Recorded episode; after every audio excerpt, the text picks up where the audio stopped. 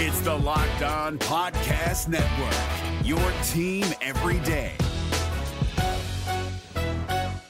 Kyle Crabbs here, host of Locked On NFL Scouting. Join Joe Marino and me every day as we provide position by position analysis of the upcoming NFL draft. Check out the Locked On NFL Scouting podcast with the Draft Dudes on YouTube or wherever you listen to your favorite podcasts. Locked On Podcast Network presents Locked On Sports Today. Jayson Tatum couldn't make a shot in a do or die game six against the 76ers. Then he beat them almost by himself in the fourth quarter. Also, the Nuggets emphatically dispatched the Suns, and you can add the New York Giants to the list of people perturbed by Aaron Rodgers. I'm Peter Bukowski, starting your day with the can't miss stories and biggest debates in sports. You're locked on sports today.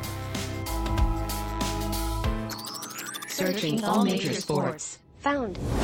Let's start with the biggest story.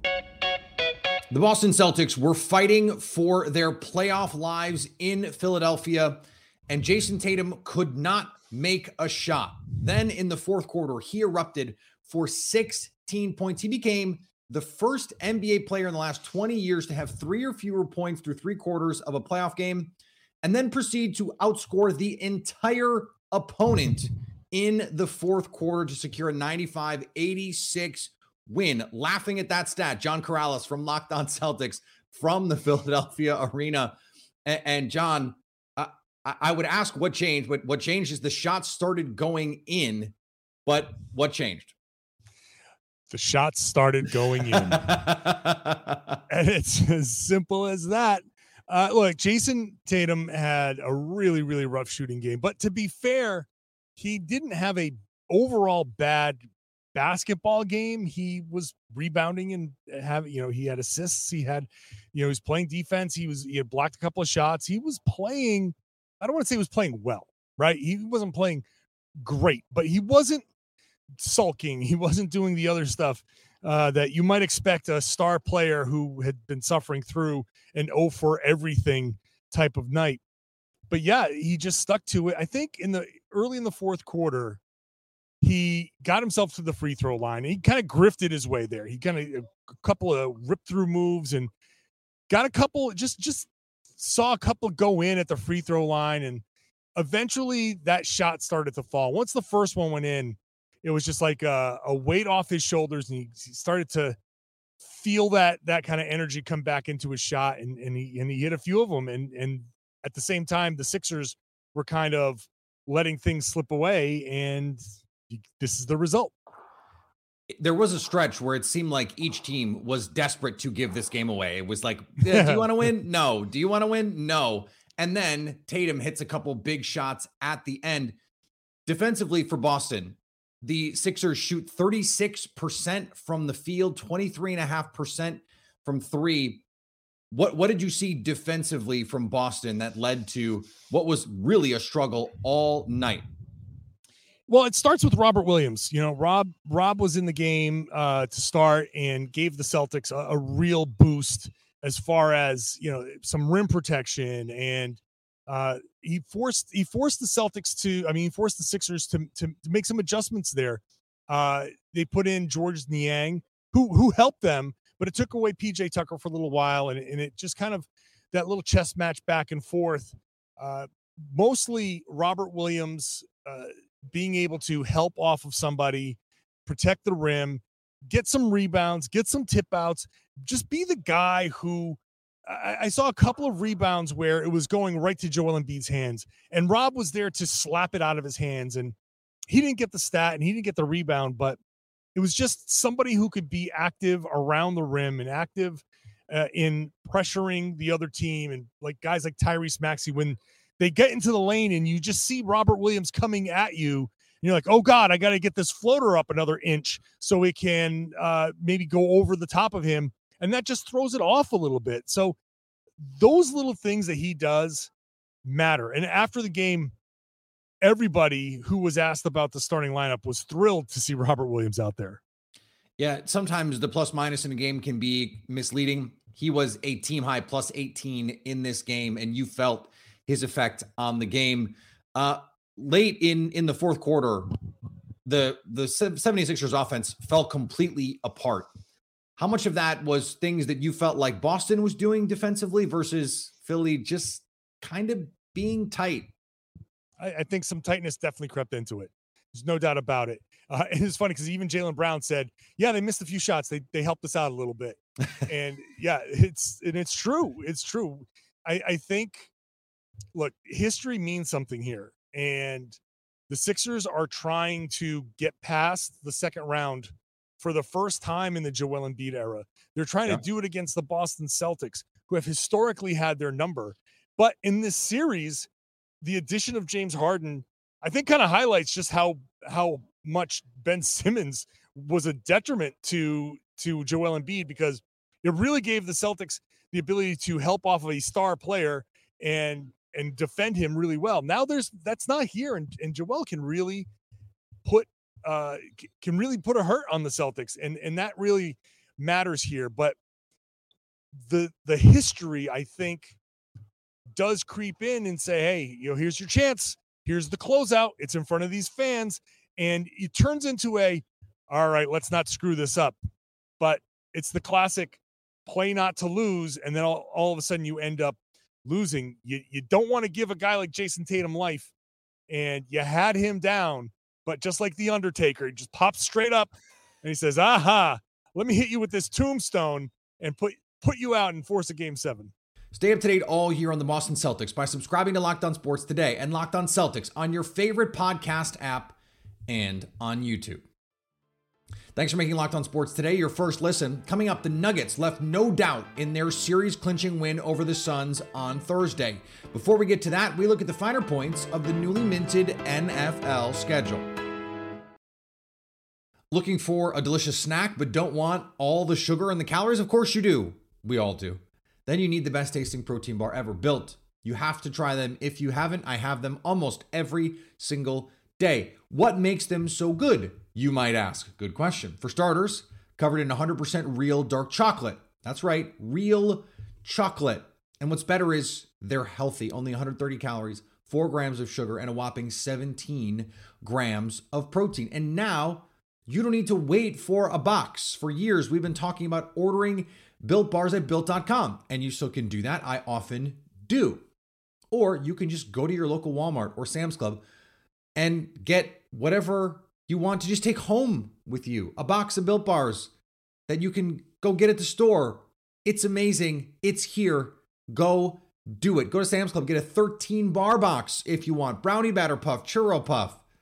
Go get them now. What are you waiting for? Go, go. If you're looking for the most comprehensive NFL draft coverage this offseason, look no further than the Locked On NFL Scouting Podcast. Join the draft dudes, Kyle Crabbs and Joe Marino, as they go position by position through the NFL free agent class and into the star studded crop of college stars who will be selected in the 2024 NFL Draft. If you want to know who your favorite NFL team should be adding to its roster, you need to check out Locked On NFL Scouting, available on YouTube and wherever you get your podcasts. Part of the Locked On Podcast Network. Your team every day. Now, here's what you need to be locked on today.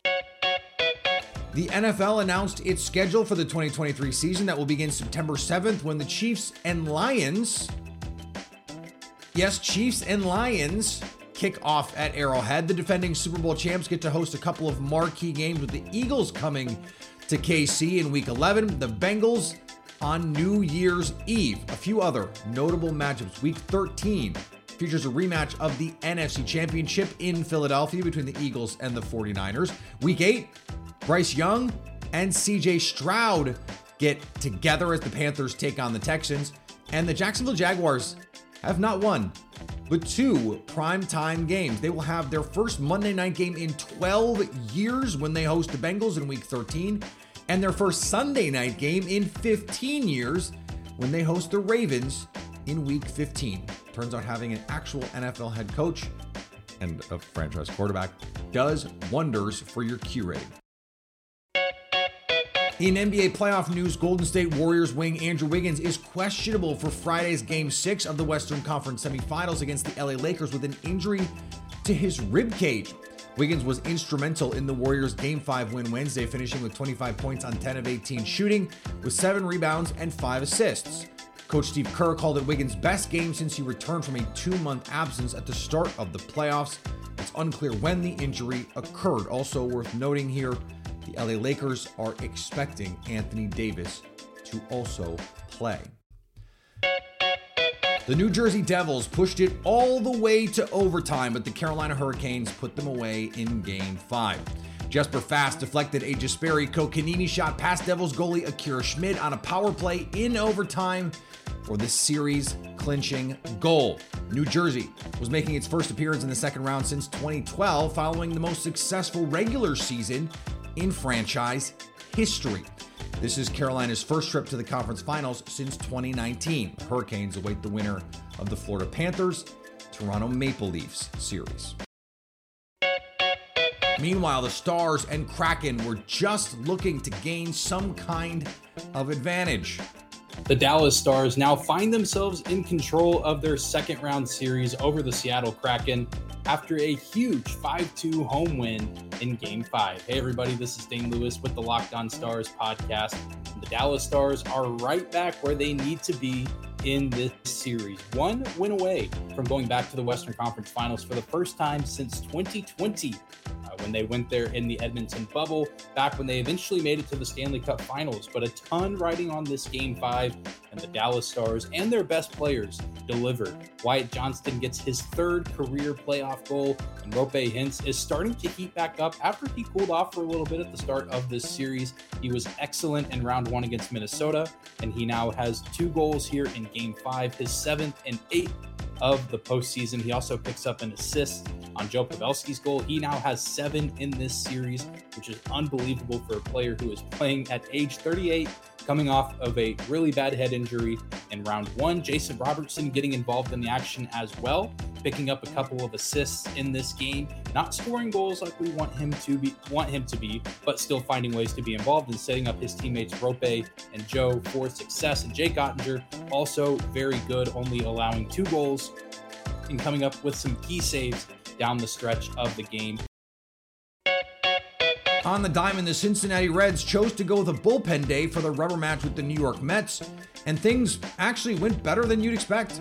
That's a $450 million shutout right there. What's up? This is Jeff Carr from the Locked On Reds podcast, and the Reds had a bullpen day in the rubber match with the New York Mets, and they shut them out. Yeah, we're talking about a lineup full of guys who could probably hit third or fourth in this Reds lineup, and the Reds absolutely dominated them. Beautiful performance by the bullpen, Derek Law. Then you go to Ben Lively. Then you got Lucas Sims. You got Kevin Herget in there. It feels like we got a ton of guys that just came in and absolutely pitched lights out. And of course, Kevin Herget with the wonderful three inning save. That whole, you know, weird rule that Major League Baseball has with the save rule. But hey, Reds get the series win over the New York Mets. That's right. The Reds won two out of three over the New York Mets. Is another story you need to know. Something about the Phoenix Suns and elimination games the last two years, they have not been close. This one, a 125 100 beatdown at the hands of the Denver Nuggets to send the Nuggets to the Western Conference Finals. Matt Moore from Locked on Nuggets joins me now. And and Matt, this was a series that was nip and tuck um, uh, until it wasn't in this game. So why wasn't it? And is it is just as simple as well? The Suns had no players. Uh, you know, I think one, I'm not sure the series was a nip and tuck as it kind of makes it sound. It took such a legendary performance from Booker in both games in Phoenix, shooting 80% from the field. And if you notice, those games were still within margin, right? Yeah. Like the, the, Nuggets were within range in both of those games versus being comfortably ahead when they played kind of to capacity. The the margin for error here is what was really huge. And I think what's interesting from an NBA perspective may be that we're seeing kind of an evolution, maybe a little bit away from some of the superstar teams, where it's like, mm-hmm. well, you know, they've got Kevin, they've got Kevin Durant and Devin Booker, so their margin for error is really huge. No, it wasn't enough because the Nuggets were better in every conceivable category and they had the best player in the series. As amazing as Devin Booker was in games three and four, and I was at those games, and those are two of the best scoring performances I've ever seen. the way Jokic kind of shapes the game in all facets, what he does all over. And honestly, the way that the Nuggets defended, they're not going to get that's not going to get talked about enough. The Nuggets had a really good defensive game plan in the series, and they really kind of boiled up and took over in this game. They wore out the Suns over the course of the first five games and then hit them with the haymaker. And the Suns, quite simply, did not have anything to respond with. They're without Chris Paul, they're without DeAndre Ayton. Those things have to be accounted for. You're missing two starters in an elimination game. But when Denver is this dominant, and they were this dominant in games one, two, and five, I think when we look at the overall picture of the series, the Nuggets are simply better. Yeah, Nikola Jokic, 32, 10, and 12 in this one. Just a casual 30 point triple double um, for Jokic. And this is a team now that has the Western Conference in front of it, which I, I guess you could say they did coming into this playoffs. They were the number one seed for a reason, right? So is is this one of those things where narratively you think this can this can swing back for Denver because there's been a lot of focus on the Warriors and the Lakers, and it's like, have, have you been watching the best team plays in Denver. It's not to swing narratively, you know, and I'm not somebody that blames the media very often, but look, some of the major stakeholders and partners are very determined to only talk about whoever comes out of that other series. They haven't wanted to talk about the Nuggets all year. It's been like, oh yeah, yeah, Nuggets, they're a good team. Uh, yeah, but boy, but look over here, uh, look at the eighth seed now. Oh. and so, look, uh, Lakers, Warriors, both those teams are championship certified. The Nuggets are not, and Anthony Davis is a heck of a matchup for Nikola Jokic. If there's one guy you want, probably it's Anthony Davis. If there's one guy you want to attack them on defense, probably Steph Curry. So it's going to be a tough series. Denver's work is far from done. This next series is going to be tougher because both those teams are, I think, are honestly a little bit better than what the Suns were by the end of this one. Um, but I do think that the Nuggets should be favored. The Nuggets should be talked about more. The Nuggets should be recognized not only for having been the one seed, but they've been the team in the playoffs that's taking care of business. Celtics and Sixers are going seven. Lakers and Warriors are going to six, and those are two teams that weren't even the higher seeds. The team that has taken care of business in the playoffs most emphatically and has shown that they have been the best has been Denver consistently game to game. What is what has been different for them defensively? Because it's not just in the playoffs, though they've been even better in the playoffs, but this season in general. So one thing that's been true of the the Jokic Nuggets has been that they find answers in the playoff series defensively. Like that's kind of been the, their answer, quite honestly. They couldn't do it when they were starting Austin Rivers and Facu Campazzo, but overall, when they've had their full, fully healthy roster, they tend to find answers, and their defense tends to be better. They had a really great, great game plan in this series. Stay up to date all year on the Nuggets by subscribing to Locked On Sports today and Locked On Nuggets on your favorite podcast app and on YouTube. Coming up, one New York team is not happy about the schedule release, and it isn't the one with Aaron Rodgers at quarterback. If you're looking for the most comprehensive NFL draft coverage this offseason, look no further than the Locked On NFL Scouting Podcast. Join the draft dudes, Kyle Crabbs and Joe Marino, as they go position by position through the NFL free agent class and into the star studded crop of college stars who will be selected in the 2024 NFL Draft. If you want to know who your favorite NFL team should be adding to its roster, you need to check out Locked On NFL Scouting, available on YouTube and wherever you get your podcasts. Part of the Locked On Podcast Network. Your team every day. The NFL schedule release revealed plenty of primetime games for the New York Jets and their brand new signal caller, Aaron Rodgers. It also had an intriguing consequence for the New York Giants, as Locked on Giants host Patricia Traina points out. I mentioned that they are the first team to play seven of their first 10 games on the road. That, according to Warren Sharp of Sharp Football Stats. The Giants have back to back road games in weeks two and three five and six and nine and 10. All right. So weeks two and three, they have um, Arizona and San Francisco. This Frisco game, by the way, being a Thursday night game. So the Giants will probably stay out on the West Coast for those two games. Then um, in weeks five and six, they are at Miami, and then they go up to Buffalo the following week. And then finally, weeks nine and 10, they're at the Raiders. and then they go to Dallas the following week. So that's a really tough stretch of games. But you know what? We're going to find out what these Giants are made of. We're going to find out based on how they do in this initial stretch. Was last year really a mirage? You know, when they were beating the teams and they they qualified for the playoffs with a 9-7 and 1 record, had the Giants taken a step forward? This first half of the season is going to answer a lot of questions for us. Just how far the Giants have come and how far they still have to go. It seems obvious to me the culprit here. Why are the Jets playing so many home games early in their season? Because the NFL wants Aaron Rodgers on their screens, not Daniel Jones. Sorry, Daniel Jones. This is just the unfortunate reality when you share a stadium. You do not get preferential treatment if the other team has a star bigger than anyone on your team, star bigger than anyone on almost any other team for that matter. The NFL wants to see Aaron Rodgers in prime time at home early in the season before the weather gets bad when he's probably not going to play as well. Let's be honest. The guy is almost 40. And one little nugget that I have to share DeShone Kizer, former Packers quarterback, said the first conversation he had with Aaron Rodgers involved a certain conspiracy theory that Rodgers wanted Kizer to go investigate.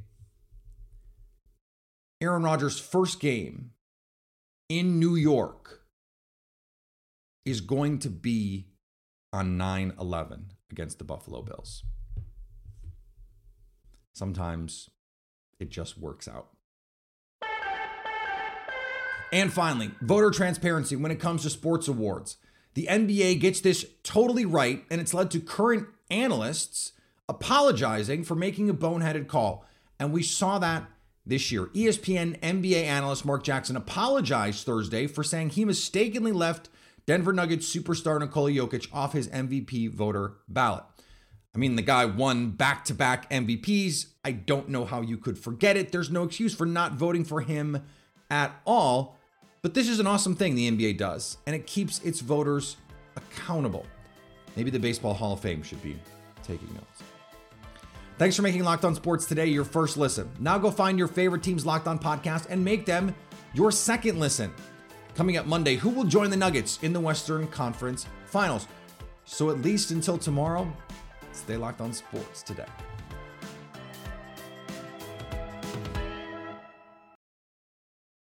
If you're looking for the most comprehensive NFL draft coverage this offseason, look no further than the Locked On NFL Scouting Podcast. Join the draft dudes, Kyle Crabbs and Joe Marino, as they go position by position through the NFL free agent class and into the star studded crop of college stars who will be selected in the 2024 NFL Draft. If you want to know who your favorite NFL team should be adding to its roster, you need to check out Locked On NFL Scouting, available on YouTube and wherever you get your podcasts. Part of the Locked On Podcast Network. Your team every day.